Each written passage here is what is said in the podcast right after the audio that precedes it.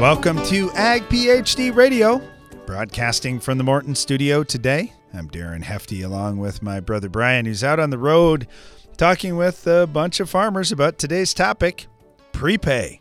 There are some risks to prepaying early. There are certainly some benefits as well. And this year, maybe just a little bit different because when you think about prepay this year, and you can comment on this, Brian, uh, when you call dealers up and they say, we don't have anything, or we're not taking prepay, or all the rules have changed, that makes people nervous when they've done business the same way for many years. So, what's so different about this year, and what do farmers need to know? All right. So, I've been a full time agronomist for over 30 years now. And the way that our industry has always worked prior to this year is basically every retailer out there can prepay with a manufacturer and lock in a price until this year. And now the manufacturers are saying, well, yeah, you can prepay with us, and that's great, and we'll give you a discount, but we're not going to guarantee the price until the product shows up at your door. At your door. And so, like, my question to the retailers or to the manufacturers, I'm sorry, has been, well, what's what's changed? I mean, why can't you guarantee anything? And their excuse is logistics is a big thing because they don't know logistics costs. But you know, honestly, if it's something that's going to be produced for this spring, they have to have already gotten the raw materials. You would think, but you, I, in their defense, I will say there are lots of rising costs, everything from labor to energy, you name it. But the fact of the matter is, manufacturers simply are not guaranteeing price to retailers until it shows up at their door. So what retailers are turning around and doing is saying, look, Mr. Farmer, I'm sorry, but we only have so much of this product on hand. If you want it, take it home, and here's your price. If you uh, don't want to take it home, or you don't want to book it, or whatever, then you can give us prepay, and we'll give you a discount for that. But we can't lock in anything for you because we're at the mercy of the manufacturers, and they're all telling us they won't lock in a price. So it's to me a little bit crazy that basically there's no hedge. So think about like grain. If you want to pre-sell your grain, there is the Chicago Board of Trade. So you can deal with that and you're done. Well, there isn't such a thing for ag chem or with fertilizer. So you need to either take possession or you need to work something out with your retailer to get the stuff on hand at the retailer's store and then you can lock in your price.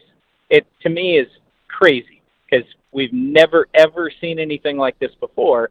But that's what the change is. Well, with ag chemicals, that is that's a big change. When we look at seed, though, it's much the same as it's always been. And when you think about it, seed for the United States is grown in the United States, and that takes away a lot of the shipping issues and, and those types of supply chain right. problems that pop up. So I, I love that. At right. least growers are feeling pretty confident that, okay, I can find the seed that I want. It was grown locally for the most part. And, right. and I can lock yep. that in, and I, I can either take it now if I want to, or or I can have it delivered once it gets processed because a lot of it hasn't even been processed yet. Right, exactly. So yeah, seed is really the same, and fertilizer is mostly the same. I, I mean, there's retailers take tremendous risk with fertilizer, though. I don't, I don't understand that. But they go buy product, bring it in, and they don't have it sold yet, and they have no hedge on it either. So to me, that seems a little crazy and super risky. But that's kind of the way the fertilizer business has always been. Anyway, as far as I know, not a whole lot has changed with fertilizer, other than this for some retailers, they're saying, well, we're not sure we're going to be able to get the product, so we're not going to let you even buy it or price it or anything until we actually get it. So that that would be one potential change. Because generally speaking, if a retailer says, "Oh, I want to bring in 50,000 tons," they can. There's no problem. But not this year. Now, by spring, do I think that we will have lots of supply of fertilizer and ag chem? Yes, I do. I do not think there's going to be a problem in terms of supply. The problem is going to be the price. What price are you going to have to pay? So that's why we've been talking a lot with farmers about what they can do to switch out of, let's say, Roundup or Liberty on the chem side, products that are three times what they were last year. Or maybe how do I cut back on fertilizer on that fertility side because the fertilizer prices are so high. So that's where we talk so much about soil testing and making sure we know what's actually in the ground so we know what we should put on the ground next. The other thing, Brian, that we talked a little about chem and seed and fertilizer, get a lot of questions on equipment. And as I've traveled around and talked to different farmers, they've said, "What what have you heard from equipment dealers in your area?" And for the most part, it's man, you got to order stuff way in advance. And I know around harvest time, there were guys that finally got parts they ordered around planting time. So if you need equipment, I would say it would be a good idea to get after it right away and communicate with your dealer all the way through because there are some supply things that are pretty tight, if not uh, already sold out for next spring. Yes. And that too kind of comes back to one or two components. They might be sitting there because they need something for the GPS or whatever it is. It seems a little bit crazy, but that's what's happening. We're having logistical issues and supply issues with just a few little things, and it's the same reason why certain ag chemical products can't get made because they're missing one of the components, whereas they have everything else, all the other inerts and raw materials. They got all that. They're just missing one thing. So yeah, it's a little bit challenging right now, but I'm still super optimistic about this coming year. I think I think the prospects look good for the farm, good yield potential, got good genetics. I think 2022 is going to be a great year, but you just want to try to get your inputs secured and locked in as soon as possible. And about this time of year, there's a lot of meetings. I know I've got friends who are accountants, and they get quite busy with farmers talking about, all right, let's figure out exactly where we're at and look at what might be beneficial for tax reasons for me to pay before my fiscal year end, which for many farmers is December 31st. So we're going to talk about prepay and things you might want to prepay and you might not want to prepay and some of the risks and also benefits of doing so. We'll also be taking your calls and agronomic questions throughout the show at 844 44 Ag PhD. You can always email us radio at agphd.com. Stay tuned, we'll be right back. What do you think of when you hear Palmer Amaranth or water hemp? If you use Fierce herbicide in your soybean fields, you don't have to think about them at all. With two effective modes of action and up to eight weeks of residual control, Fierce takes on even the toughest weeds like water hemp and Palmer amaranth. Take control of your soybean fields and get incentives from Bayer Plus Rewards when you choose the power of Fierce herbicide. Talk to your local retailer today to put Fierce to work in your fields. Always read and follow label directions. Boost your productivity and profitability with Soil Warrior from Environmental Tillage Systems. Improve fertilizer efficiency and your yield potential in just one strip till pass. Now that's ROI. Contact us today at soilwarrior.com. Conditioning low moisture beans to 13% can add semi loads to your bottom line. And with our 13 for 13 year end special, make 13% beans possible with 13% off an end zone bin system. Use promo code 13 for 13 at farmshopmfg.com. Did you know soybean diseases like white mold and sudden death syndrome can survive in your soil even after rotating crops? Prevention of these diseases is a constant battle, and yield loss from an infection can be devastating. The right management plan makes all the difference. Keep your beans safe with Heads Up seed treatment. Heads Up guards your seed from both white mold and SDS. Stay protected and profitable by asking your seed dealer for Heads Up. Learn more at headsupst.com.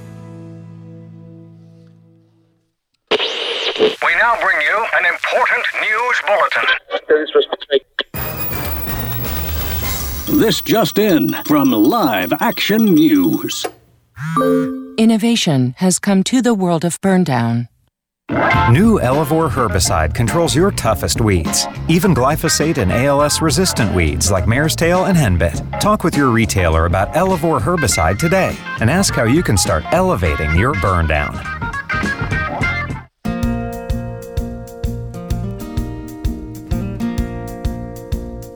listening to Ag PhD Radio. Thanks for joining us today. We're broadcasting from the Morton studio and talking about prepay and the risks and benefits of such. Brian was talking just a little bit about how things have changed with ag chemicals, and it's not the same as it's been for the last 30 years, or at least as long as we can remember, how dealers would take prepay money and uh, you wouldn't really worry about getting the supply. Now it's, boy, you better take the supply with you to make sure that you have it because we might run out and there might be a shortage and we don't know what the price is going to do. The price might change between now and then. So that that's a little bit of the uncertainty, but there are a lot of things that are certain and a lot of things that that will happen year after year. Uh, I got Paul Neiffer on with us right now. He is a CPA and kind of specializes in this thing for agriculture. So it's good to have folks like that around. Paul, thank you so much for joining us. Really appreciate it. You're welcome. Thanks, Darren. Oh, also, I, if you say, "Oh, I recognize Paul's name," where do I know that name from? Well, Paul hosts the Farm CPA podcast, so good time to tune in to that program as well and, and check out all the details and, and how things might be the same and might be changing this year. So, Paul, a lot of nervousness out there with the supply issues and some of the rule changes around ag chem, at least as far as what ag chem dealers are offering to their growers. But I'm assuming there's still a lot that's the same and a lot of considerations that would be just just like they were every year before? Yeah, you know, certainly from a tax standpoint on your prepaid farm expenses at the end of the year, uh, those rules really haven't changed. You know, you still have to have a purchase, not a deposit. I, I think some of the errors that we find is on those invoices. It says deposit instead of, you know, you're supposed to be, you know, buy whatever the chemical is, the quantity, the price per per quantity item, whatever it might be, and then an extension. So that's that definitely hasn't changed. Matter of fact, that revenue ruling has been around now for almost 45 years. It was issued uh, back in 1979. Now, for farmers, uh, I know there's been a lot of guys that I've talked to that say, man, I don't have a heated shop, or I don't want to bring pesticides home and store them in an area where my kids are going to be running around, that kind of thing. I would assume there's some exceptions in terms of taking possession of product that, that could be out there, but in terms of actually buying it, you definitely have to speak for the quantities and the products that you want.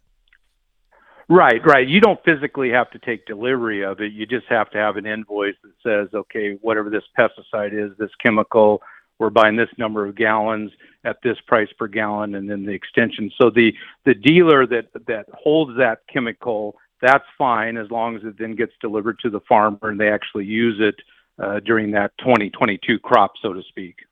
Sure, sure. Now I know at, at, grain elevators, there's a lot of last minute business that seems to happen, guys. All of a sudden, about December 30th or 31st, figure out, oh no, I need to take a little more income, and they're hauling grain in at the absolute last minute, uh, or they're hauling grain in thinking they need the money, and then all of a sudden say, wait a minute, I have to defer that payment until after. Uh, what do you what do you see with that this year? Are guys ahead of things on the bookwork, or is it just like always that there's some people that are just going to run right down? Down to the wire? I think a little bit of both. I, I think with the fact that you know we've had this turmoil, I'm going to use the word turmoil in Congress as far as new laws that a lot of farmers have been aware of that, and they've been uh, doing the sales on a deferred payment contract. You know where they sold it this year, but they're going to take the cash in January of 2022. We really like that because then we can bring that income into 2021 if we need to. Uh, so I would say there's a little bit more of that.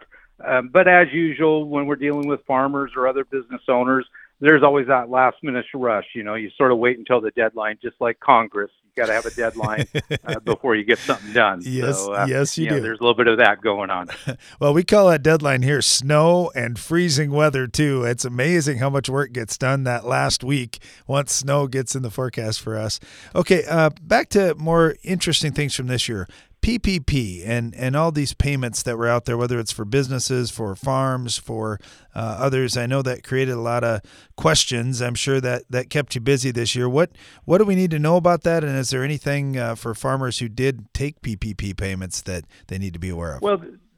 Yeah, the good news is that the PPP loan forgiveness is tax free. All the expenses related to that PPP loan forgiveness, you know, the labor, uh, the rents, the interest, uh, whatever it might be, all that's 100% deductible. Some farmers last year actually maybe didn't do the deduction. They're now allowed to do the deduction this year. That would apply on maybe some of your fiscal year taxpayers. The other thing that we get a question on fairly often is there'll be some state incentives or the CFAP or any of that type of revenue that came in. That's always taxable. The only thing that really for farmers that was non taxable is that PPP loan forgiveness also, you can't defer that to the following year like you can with crop insurance. So those are some of the key details that farmers need to know. Ah, you brought up my next topic: crop insurance, disaster payments. There were some some folks this year that didn't have good luck and uh, ended up getting a check rather than a crop, which sounds good, but it's no fun, believe me. So, how do those things get accounted for? Yeah, so on, on crop insurance, if it's related to damage related to yield, not the price component, because most of the crop insurance these days is what we call a revenue protection policy. It's a combination of price and yield loss. Uh, the yield loss component, that can be deferred. The price component, and again, your crop insurance company will provide that information to the farmer. That price component can't be deferred. Now, this assumes the farmer's a cash basis farmer and they normally sell more than 50% of their crop in the year after harvest. So as long as they meet those definitions, they can elect to defer it to the following year, but it's only for one year. Now, in your area especially, or more in maybe western Dakotas and so on, there there a lot of farmers were collecting WHIP plus payments. Now, the WHIP plus payments would be deferrable, but it's only for the year of damage that you can uh, elect to defer it for a year. So all the WHIP plus that I'm aware of right now is 18 and 19 Therefore, that can't be deferred. So if you collect it in 2021, you have to pay taxes on it in 2021.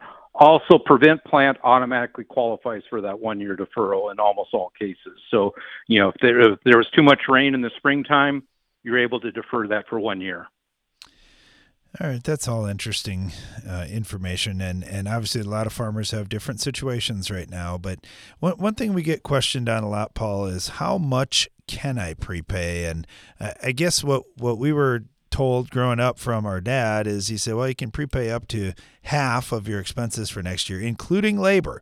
Uh, has that changed, or is that about right? No, and actually it includes all non. Uh, prepaid expenses. So you include your depreciation. So if you bought a new tractor for three hundred thousand dollars, you get to include that if you took bonus on it. It's labor.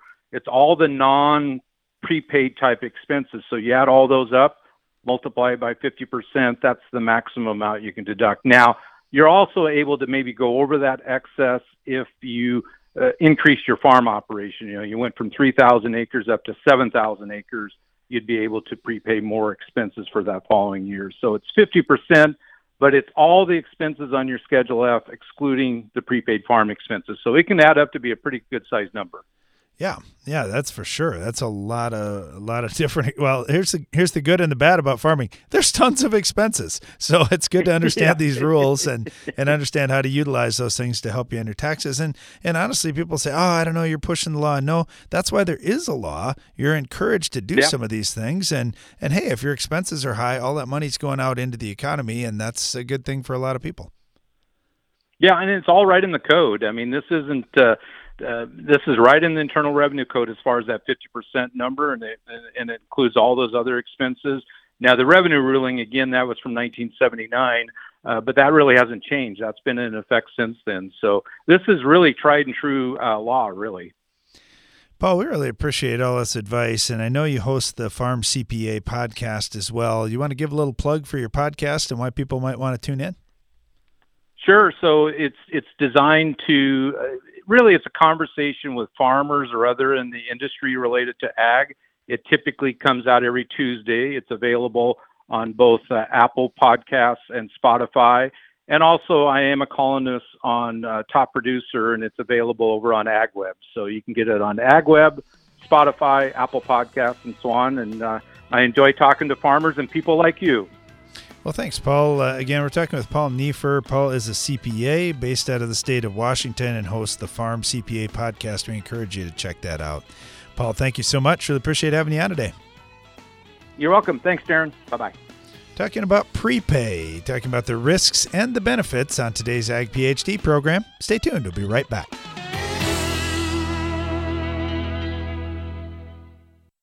It came in waves, ruthlessly eliminating the toughest, hard to kill grassy weeds in wheat. Everest 3.0 herbicide, a new formulation, delivers superior flush after flush control of wild oats and green foxtail.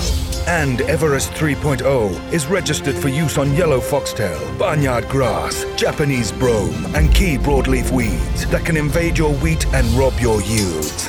Ask your retailer about Everest 3.0. Always read and follow label directions.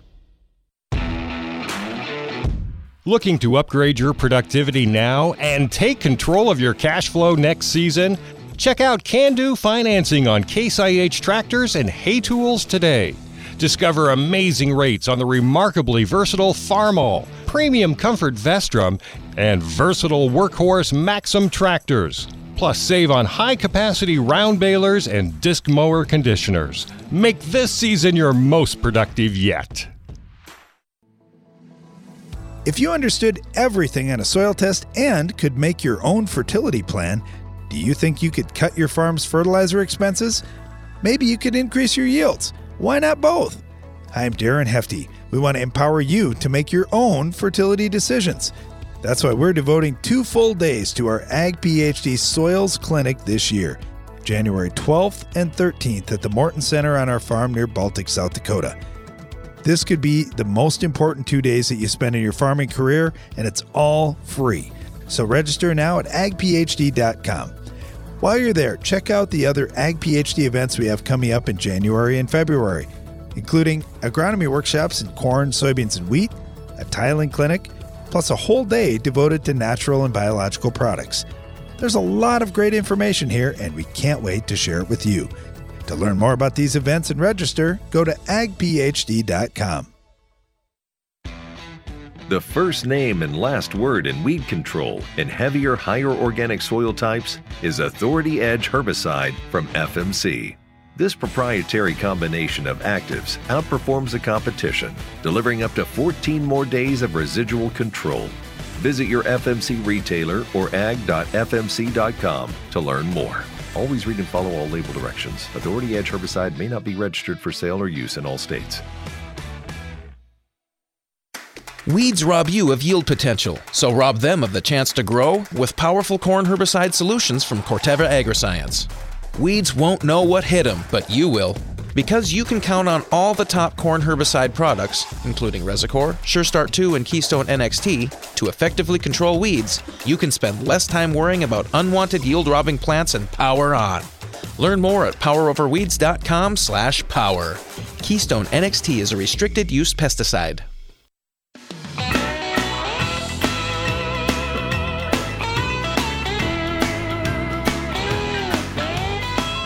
Listening to Ag PhD Radio, broadcasting from the Morton Studio today, and our discussion is around the topic of prepay, and we're taking your calls and agronomic questions too at ag, at 844 44 Ag PhD, or you can email us radio at agphd.com. In that was a great start with Paul Neiffer, but we've got Charles Brown coming on right now from Iowa State with more to add to the topic. Charles, thanks for joining us.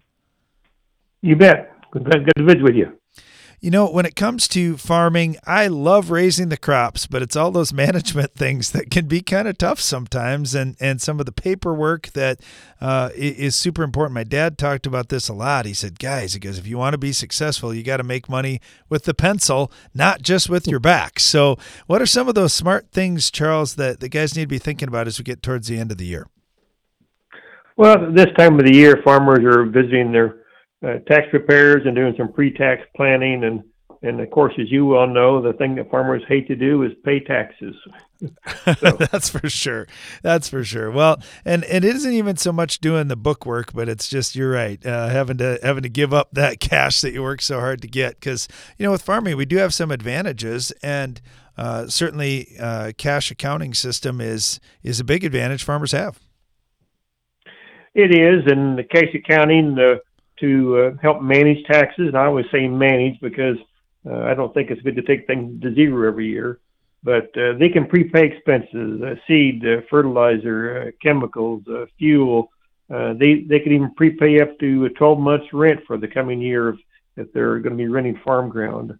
But uh, some of the, the tax laws that affect that, uh, uh, again, you can't prepay just to avoid taxes. There has to be a business reason for doing so such as you're trying to lock in quantity or you're locking in a discount, uh, some of those things. Uh, uh, also, you want to be careful who you do business with because uh, if you uh, prepay for uh, seed, for example, and you don't have it delivered and that person goes out of business for whatever reason, you're basically lost out. so be careful who that you do do business with in those circumstances. Uh, and uh, you can't just make a deposit. Uh, again, I, I know it's done, but uh, sometimes you walk into your uh, feed dealer and you got a large livestock operation. You lay a check down for a hundred thousand. I'll say I'll be back next year to figure out what I, what I purchased. Uh, uh, that is not legitimate. Uh, you're supposed to have a receipt in hand uh, saying what you purchased, uh, the quantity you bought, and, and so on, in order to make it a leg- legitimate prepaid expense. Yeah, that is a great tip, and I know Paul Neiffer kind of made the same comment, just came at it a little different direction. But uh, you're absolutely right. You really have to have an invoice, and it's got to be detailed with with what's happening. Not that you can't switch later on. I, I know I've talked to farmers this year, Charles, that say I'm still running the numbers between corn and soybeans or another crop, and man, there are a lot of profit opportunities for guys heading into this this next cropping season. It looks like it could be a good year. Yeah. And you're you're correct. Uh, for example, if you uh, uh, you bought anhydrous, for example, prepaid, and you switched to liquid nitrogen, uh, you know you can do that. Uh, you bought seed corn, and for whatever reason you can't get planted, you can switch to beans. Uh, uh, you can switch that, uh, uh, but you couldn't switch uh, buying beans to a new tractor, for example. No, no, it, it, it's it's a, a big process, and farmers are always looking for good advice. We really appreciate having you on. Again, we're talking with Charles Brown here with Iowa State University, who specializes in farm management. Uh, we talked just a little bit, bit about being careful who you do business with, and anytime I see really high prices, like right now with fertilizer prices just through the roof. It makes me nervous for the big fertilizer dealers because I remember back in 2008, there were two of the great big co ops in Iowa that went broke that year when the fertilizer prices finally turned the other way. What do you see those big ag businesses doing to stay in business? It seems like they're getting smarter. Well, I think they've they've learned over the years and and you know they watch their their profit and losses I think better than what they probably used to. But again, they got to be careful who they're buying their products from also because uh, it may have been you know really legitimate. You paid them and they were going to get it in, and all of a sudden they can't get it from their supplier too. So uh, that that does make a difference. And it isn't just on the prepaid expenses. Uh, again, a lot of farmers to manage their income, they have deferred payment contracts.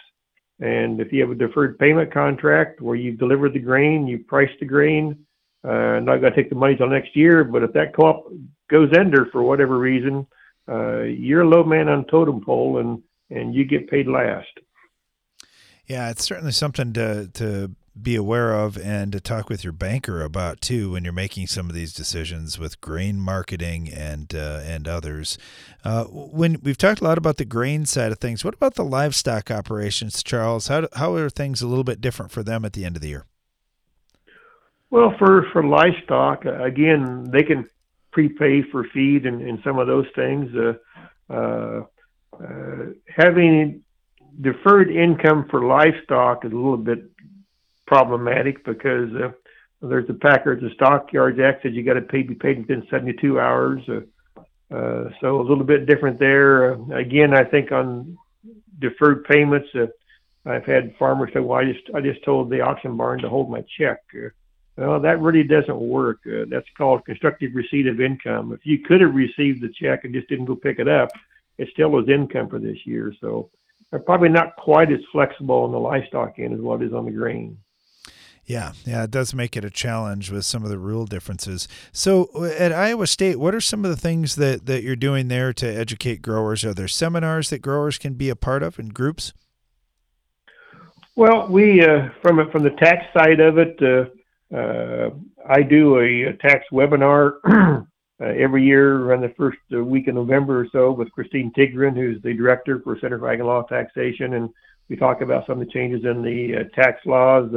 Uh, I do a few meetings around in my area here in southeast Iowa, uh, talking about farm taxes and estate planning. The, uh, the agronomists are putting together a program right now. Is you talk about the high fertilizer costs uh, and then what they can do to manage fertilizer. What's the optimal amount of nitrogen to put, to put on? If they're if you know your soil tests and they're pretty high in P and K, do you really need to put on P and K this year, or can you maybe cut back and take a little out of the soil bank this year? So uh, yeah, there is various programs going on around the around the state. Uh, I know Iowa State just finished up a, uh, forget the name of it right now, but it was a conference they did for talking about uh, uh, crop diseases and treatments and fertilizer and such. It was a two day conference they had up in Ames.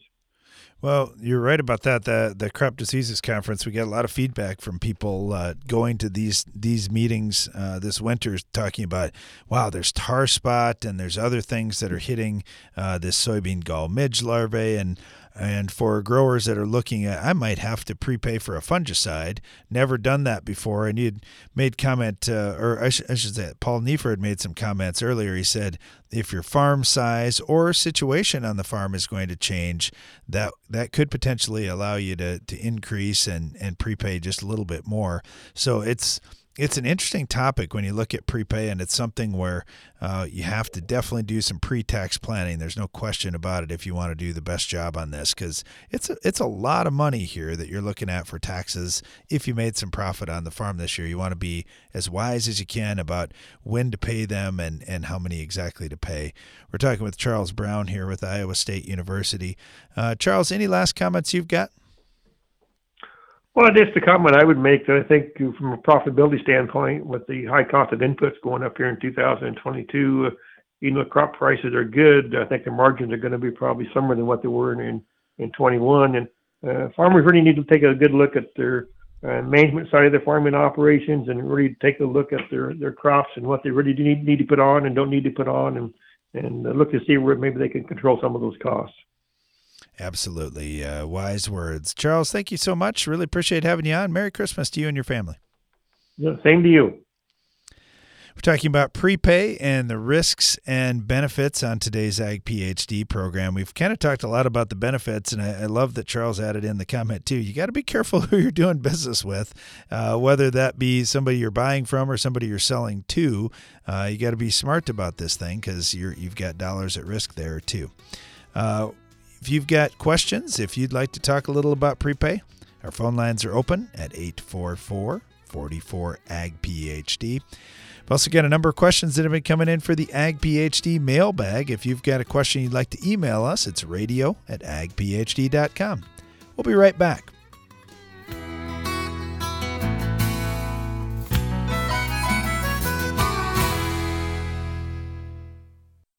You can count on AgroLiquid for precision crop nutrition. When you don't get all your potash down in the fall, when weather or market prices change your management strategy, or when you want to balance your fertilizer program with micronutrients. AgroLiquid is ready with the products and application flexibility you want for in-season crop nutrition and the research-proven results you need. AgroLiquid. Apply less, expect more. Find a retailer at agroliquid.com. It's smart to make the right agronomic choices, and it's even smarter to get rewarded for them. With the Bayer Plus Rewards program, you earn cash back on seed, herbicides, and other eligible products. And it keeps getting smarter because now you can earn an additional 10% bonus when you send your redemption check to your retailer. To learn more, contact your retailer today. Protect your yields and get the most from your land with Bayer Plus Rewards. Visit mybayerplus.com and see program terms and conditions for full details. One of the most important things you can do for your farm is improving drainage. Hi, I'm Darren Hefty. On Monday, January 31st, we're hosting a free Ag PhD tiling clinic in the Morton Center on our farm near Baltic, South Dakota. Whether you've been tiling for years or you're looking to plan your first project, you won't want to miss this event. We have a whole host of information for you, including a legal session with the country's top drainage lawyers, as well as presentations on tile design, lift stations, NRCS guidelines, and ways to approach neighbors and landlords about tiling issues. For more details and to register, go to agphd.com. While you're there, check out the other Ag PhD events we have coming up in January and February including agronomy workshops in corn, soybeans, and wheat, two days dedicated to soils, plus a whole day devoted to natural and biological products. There's a lot of great information here, and we can't wait to share it with you. To learn more about these events and register, go to agphd.com. What do you think of when you hear Palmer Amaranth or water hemp? If you use Fierce herbicide in your soybean fields, you don't have to think about them at all. With two effective modes of action and up to eight weeks of residual control, Fierce takes on even the toughest weeds like water hemp and Palmer amaranth. Take control of your soybean fields and get incentives from Bayer Plus Rewards when you choose the power of Fierce Herbicide. Talk to your local retailer today to put Fierce to work in your fields. Always read and follow label directions. Heat, drought, wind, hail, northern corn leaf blight, gray leaf spot. If your corn is under stress, you are too. Get Veltyma fungicide, swift activity, with fast payback, an expanded application window. Makes life simple, and it's the secure choice. With powerful residual for visibly healthier corn. Swift, simple, secure. Veltyma fungicide. Call your BASF rep today. Always read and follow label directions. Veltyma fungicide is not registered in all states. Hey, everybody, come on in. The Ag PhD mailbag is about to begin. Welcome back. You're listening to Ag PhD Radio. Broadcasting from the Morton studio today. We've been talking about prepay and some of the benefits and risks. But we've got a number of questions in for the Ag PhD mailbag. We're going to dive in and, and take a few of those on. Uh, oh, so if your topic that you want to discuss is not necessarily prepaid today, it's something else, that's totally fine. Uh, again, our phone lines are open 844 44 AG PhD.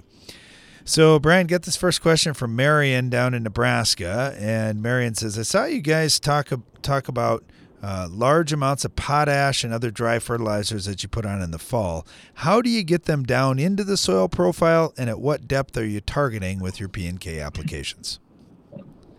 Okay, P and K. Honestly, I'd like to get them in the six to ten inch deep range most of the time, and here's why. Because what we find is a lot of people have really built up their top two to three inches, and some people all the way down to six inches deep. So we prefer to put stuff a little bit deeper. But honestly, in a lot of cases, if we are tilling the ground, we're not going super deep. We'll do some chisel plowing and stuff, but you know, a lot of our tillage isn't real deep, so we're we're getting a lot of that P and K down three, four inches deep, maybe five, six, something like that.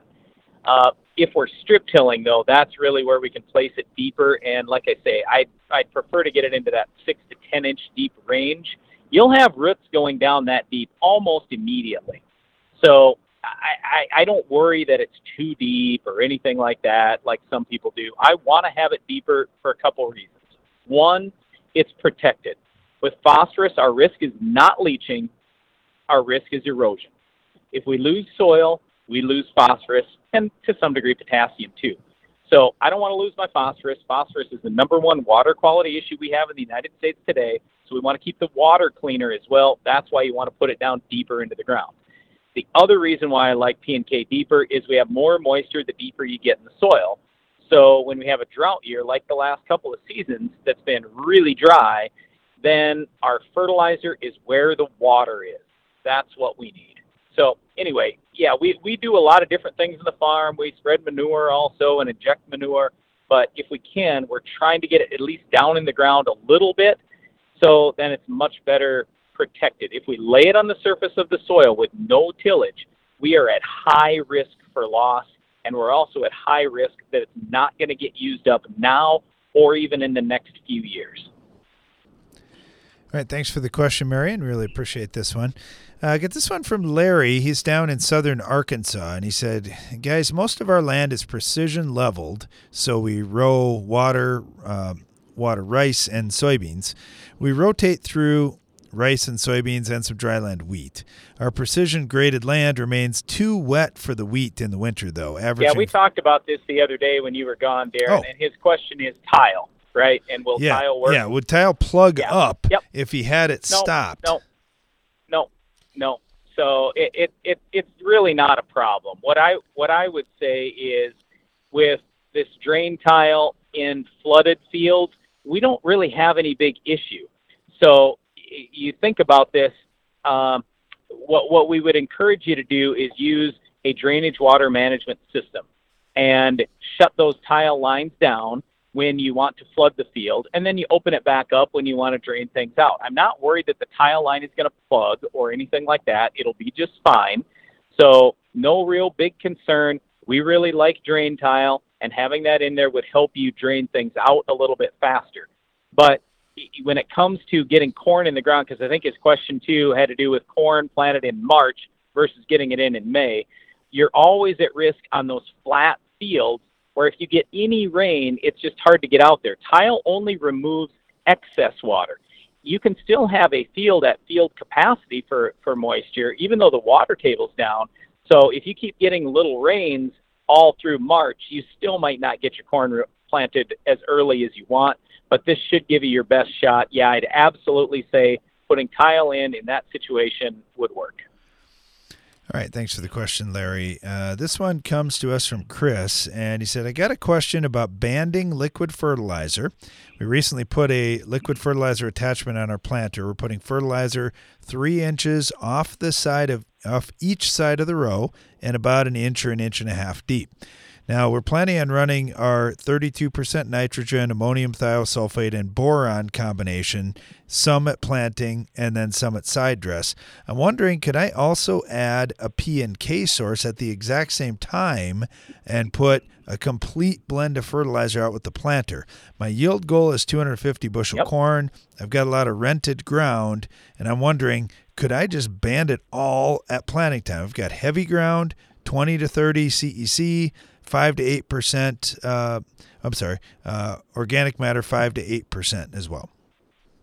Yes, you could ban it all at planting time. Our biggest fear is going to be now. Granted, you've split it, so you're doing half on each side. So that helps a lot. But our biggest fear is if little roots run into a heavy band of fertilizer and they get burned off. So uh, that would be our concern. And nitrogen and sulfur are probably our biggest worries. So we've done that exact thing, what you're talking about, and put a good uh, band and a variety variety of fertility out there. That's all great. Just don't get real carried away on the nitrogen, especially. That's usually what what gets a lot of guys. So what we had done in the past is we would do what you're talking about, and then maybe side dress some nitrogen. So you can try this if you want, and and put all your your stuff out there. But go do some digging around each summer and just see where that fertilizer is, or I shouldn't even say summer, late spring after your crop gets growing and see if you've been burning any roots off. That'll tell you you got too much fertility in one spot. All right. Uh, thanks for that question. Get this one from Abdullah, who says We farm in West Africa in Ghana and we've got 3,000 acres. We've done soil sampling out there. We plan on putting a thousand acres into corn this year. Uh, really appreciate your program and your tips on farming. Just wondering, what suggestions would you have on the machinery necessary to purchase in order to ensure maximum yield on our corn? We'd love to have a list of what you feel would be the most important machines. Uh, if you're starting from scratch, what what would you get first? First thing I would buy is a planter. That's the one where so if I had to hire everything else done, um, I'm not going to lose as much yield as if I have to hire the planting done. And the reason why is because you never have more yield potential than the day you put the seed in the ground. And your settings on the planter when you choose to plant, um, the fertility that you put out while you're planting, the naturals or biologicals you put out while planting. I mean, all these things can have a pretty big impact on yield. So that would be the first machine that I would buy is a planter. Even if I had to rent a tractor, I would buy a planter and make sure that I've got it set up right, and I'd really be fussy when I'm planting. Uh, then after that, the second thing I'd buy is a sprayer, and the third thing I'd buy is a combine. But I mean, they're all really important tools, and we own all of those obviously in our farm. Yep, and it's really hard to buy them all at once for almost everybody in the world. Uh, so you kind of get in one at a time. But if you said I'm going to buy used equipment, I'd I'd buy the combine used. I'd buy a tractor used. Uh, the sprayer, you want to have something decent, but you could get something decent that's been used.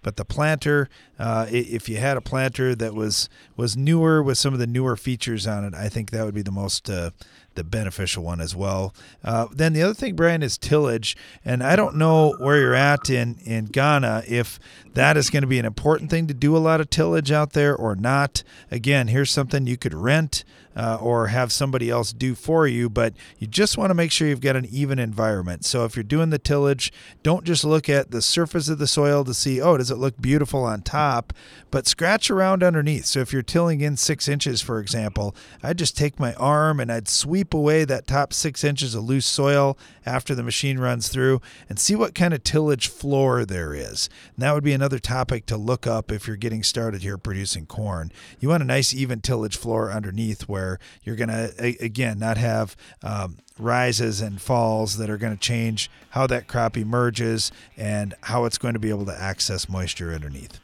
Hey, thanks for the question. I'm sure you're going to have more as you get going. Don't be afraid to to send them in to us again. Listening to Ag PhD Radio, and we're right in the middle of the Ag PhD mailbag time. If you have a question, give us a call at 844 44 Ag PhD.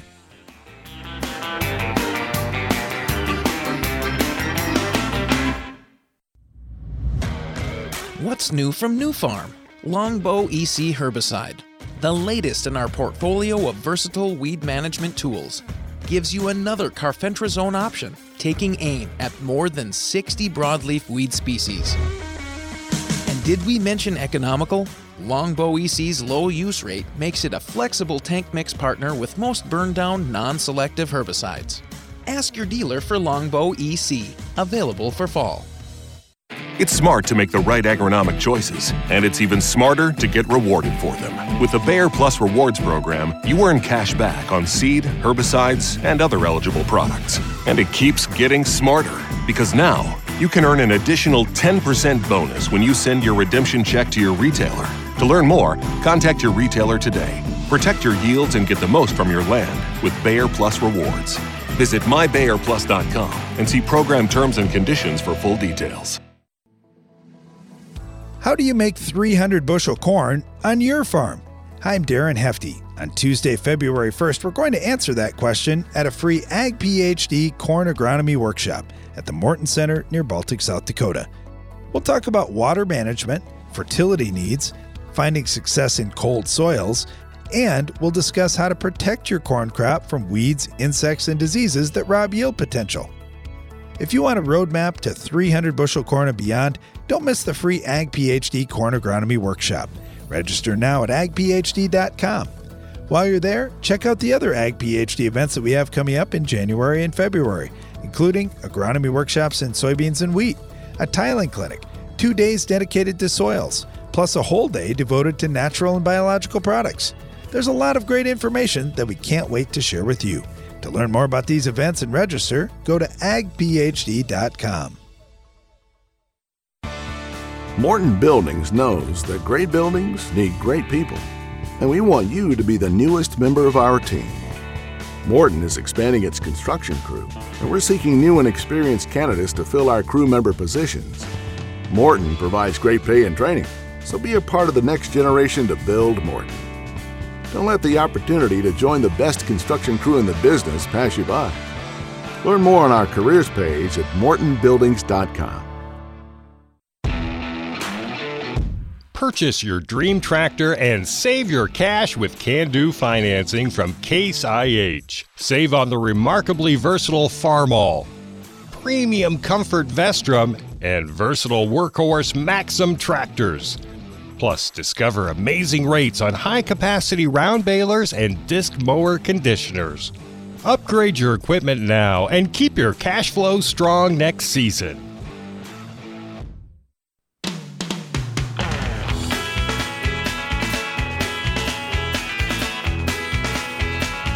Welcome back. You're listening to Ag PhD Radio. Right in the middle of the Ag PhD mailbag time, taking your calls and questions at 844 44 Ag PhD, or you can always email us radio at agphd.com. Get this one from Brian, and he said, Guys, uh, you've mentioned some reasons to put fertilizer on with a corn planter, uh, even if it slows you down a little bit at planting time with, with filling and so forth. But one reason I haven't heard you talk about before is that corn dries down faster in the fall if you put fertilizer out with the planter. How often have you guys seen that, and why do you think that is? Well, I, I will figure say one to, oh. one to two points dry. Oh, yeah, start start over there, Brian. One, we figure one to two points drier in the fall, and that's because we pop the seed out of the ground a little quicker. That's why we say we like a little bit of in-furrow fertilizer. As long as you're doing a low rate of a low salt product, you'll get faster emergence. With the faster emergence, then leads to the, the crop being more mature at harvest time. In addition to that, it's it's just getting that early start with fertility. Now the plant is uh, healthier earlier in the season, and so it's just it's pushed along a little farther faster. Yeah, I've noticed corn getting to tassel just a little bit sooner, and if we can do that, that's going to mean more times than not we're going to have a little drier corn at harvest time. So yeah, it is something we've noticed too, Brian, and uh, that's that's why we believe it's so. Just getting a little faster start. Uh, got a couple of comments that came in. Uh, this one came in. We were talking about no-till, and David said uh, these practices really work at well in my or work as well on my home garden. Hey, thanks, David. We appreciate that. Yeah, if you're not doing tillage, you're not stirring up new weed seeds, and that's often a good thing. And you're going to be a little better con, uh, conserver of water too. Uh, talking about grazing corn stalks the other day, and got one from from Damon. He said, "I saw you guys talking about the grazing of corn stalks. I'm in southern Michigan." Now I know why people have cattle out in those fields. Thanks for putting that information out. I appreciate it. Hey, you bet, Damon. I uh, get another one about the grazing of cattle. This comes from TF. You said, thanks for talking about that. As a corn on corn grower in southern Manitoba, the number one question I get is Are the cattle still finding something out there? Well, even in February, they're still going out for a mile walk when they're eight months pregnant, which is incredible for calving in March. Although the cobs are long gone after four months, they're still pulling things out of the snow, basically anything that's edible out in the field. For us, the exercise before they go into labor far outweighs any crop disadvantages the next growing season. Hey, thanks, TF. We, we appreciate that. I hadn't really thought about that with pregnant cows out there getting a little bit of exercise. Uh, that's probably not all bad either. Uh, had a comment, Brian. We talked about augers versus belt veyors on the farm, and uh, Tom said, "I agree. The soft touch of the belt veyors is important." Uh, and when you're harvesting specialty crops, it helps that crop look better as well, which is another benefit. And uh, Rusty said, years ago, a farmer might have one elevator for square bales, ear corn, and soybeans or shelled corn. Now uh, you've got hay in big squares or round bales. The corn crib's now a tool shed, and he uses an auger or belt veyor or a pit and leg setup to store grain. My, how times have changed in my 60 years. And thanks for the comment, Russ. You're right. Things have changed a ton on the farm. And I like Tom's comment there. You got to think about the grain quality too. That ends up being a really, really big deal. All right, get this one in from Owen. He's in southwestern Ontario. He said, First of all, I'd like to say my dad and I have both been listening, watching, and following your shows for a long time and putting some of these things into practice. We've been in a no till operation for the past 20 years, found our fertility levels, especially phosphorus, to be in the low to very low range. Now, to address this, we've changed our fertility program on the planter using 2x2, as well as bulk spreading products like biosolids, compost, uh, and, and other things. After wheat, we're spreading the largest amounts of fertility. And if we're able to inline rip and plant a cover crop, uh, we were unable to chemically terminate the cover crop this last fall due to weather and timing. Uh, the debate that we're having is I'd like to aggressively work this farm to put the nutrients down in the root feeding zone. Uh, the tool I'd be looking at would be a, a Salford machine. He mentions a, a certain number. And he said, I believe we've got a good window in the early spring. Dad, on the other hand, wishes just to terminate the cover crop and strip till instead. We're just curious, what do you think? do you think the strip tiller will give us the full benefit out of the fertilizer that we have broadcast, or do you think we should scrap the broadcast and just completely go strip till? I know it's okay, it's one so of those big debates, get, and whether it's well, brothers or uh, father daughter or father son kind of uh, argument, uh, you're right. There's there's some good things on both sides of that, I'm sure. Yeah, and what Darren and I often do when we disagree on something is we just say, "All right, let's just see. Let's do half a field of this and half a field of that, and we'll we'll continue that trial for maybe two or three years and just see what we think." So when I I think about not terminating cover crops. My concern is a drought year. if you have a drought year, you might suck up all the moisture early, and then you you aren't able to get off to a good start, and your crop can really suffer that way. So, especially if it's going to be dry, that's when it's a good idea to terminate that cover crop in the fall. As to this strip till question, if you're going to strip till, why don't you put nutrients down deep? I, mean, that's what I would do. So that's what we've done on our farm for like 20 years. Whenever we use strip till, we've placed fertilizer deep. Because if you do soil tests on your farm, just from the way it sounds, most of your fertility is probably in the top three inches. So if there's any way to get it down a little bit deeper, that would be a good thing. Now, I, I realize, yes, you could do full scale tillage if you want to, and that's the way to get it down deeper. And yeah, that probably would be a little bit of benefit most years. But the other side of it, if you don't want to do all that tillage, is just do one pass in the fall with, or it could be in the spring too, with strip till and place the fertilizer a little bit deeper. Yep, I agree. Try. I, li- I really like the strip till, and I like putting fertilizer down like that. And uh, yes, depending on what your crop rotation is, if you've got small grains in there, that's always the question, Brian. Of man, if I'm building my levels in strips, is that going to show up in the small grains? If you're doing significant builds in the strips, you will notice some difference in the small grains. But if you move those strips yep. around, you can plan it out. So over a two or three year rotation, you can get that all straightened out and and still have high enough levels that you're not going well, to notice notice the the the big difference from one strip to the next. Right, right, right. Yeah, especially if you're broadcasting some of the mobile nutrients in the soil like nitrogen, sulfur, boron. Um, the it, the P and K they just don't move very well in soil, and they also like for phosphorus it can get tied up somewhat. So by placing them in bands, placing phosphorus in bands, you don't see as much tie up. You're able to get a little bit better uptake.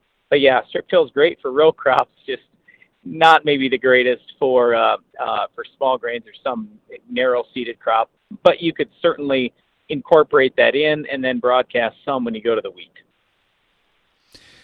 All right, thanks for the questions. We appreciate that. Hopefully, that helps with your little debate there on the farm. And I agree with Brian. Uh, you don't have to switch the whole farm one way or the other. You could do a little bit of both and then see how it plays out. We did a strip till versus conventional till program for was it 11 years, Brian, before it really changed. Yeah, so we, we did yep, a long term program. Of acres. Yeah. All right, uh, I got this one in from Steven. He said you guys were talking about tillage. You never mentioned recreational tillage. It seems to be a real thing, especially with some of the older farmers. You know, we do talk about that from time to time, Steven, that sometimes there's no purpose behind having the tillage out there. So if you're out doing some tillage on your farm, you got to ask yourself, what am I accomplishing here? Is it taking my farm forward or am I just finding a way to, to, to keep busy on the farm? Definitely don't want that. Uh, Derek commented, he said, uh, I agree with most of what you guys say about 99% of the time, and I'm generally finding something pretty useful listening to your program. Thanks, Derek. We appreciate the comment. Uh, got this one in from Chuck. He said, You guys are talking silage more often. Uh, love that. Co- love you guys talking about silage. How do you determine your silage yields? And also, how do you come up with the price per ton? Do you go by a price per bushel and work from there? And finally, do you use silage insurance appraisals instead as a way to get the bushels or check strips? Uh, we have done that. We really prefer yield check strips. That's the best. We've sold it by the ton. I don't like that because I don't feel that's accurate enough. Uh, so for us, we want to make sure we're getting an appropriate amount of money based on our yield. So that that's the big thing. That's the direction that I would go. And we do have tonnage monitors. So just like a yield map, we have a tonnage map too with the machine that's getting used to harvest the silage. Yeah, there's a lot of new technology in silage. It's making is making it really exciting. I was just meeting with a group of folks this morning, and this was their discussion. They're from the southeast part of the United States, talking about how do we get more nutrition into each ton of silage to, to provide more benefit at the dairy and hopefully make more money on the farm as well cool topic. We'll we'll discuss more about that going forward for sure. Thanks for listening to our show today. Be sure to join us again each weekday for more Ag PhD Radio.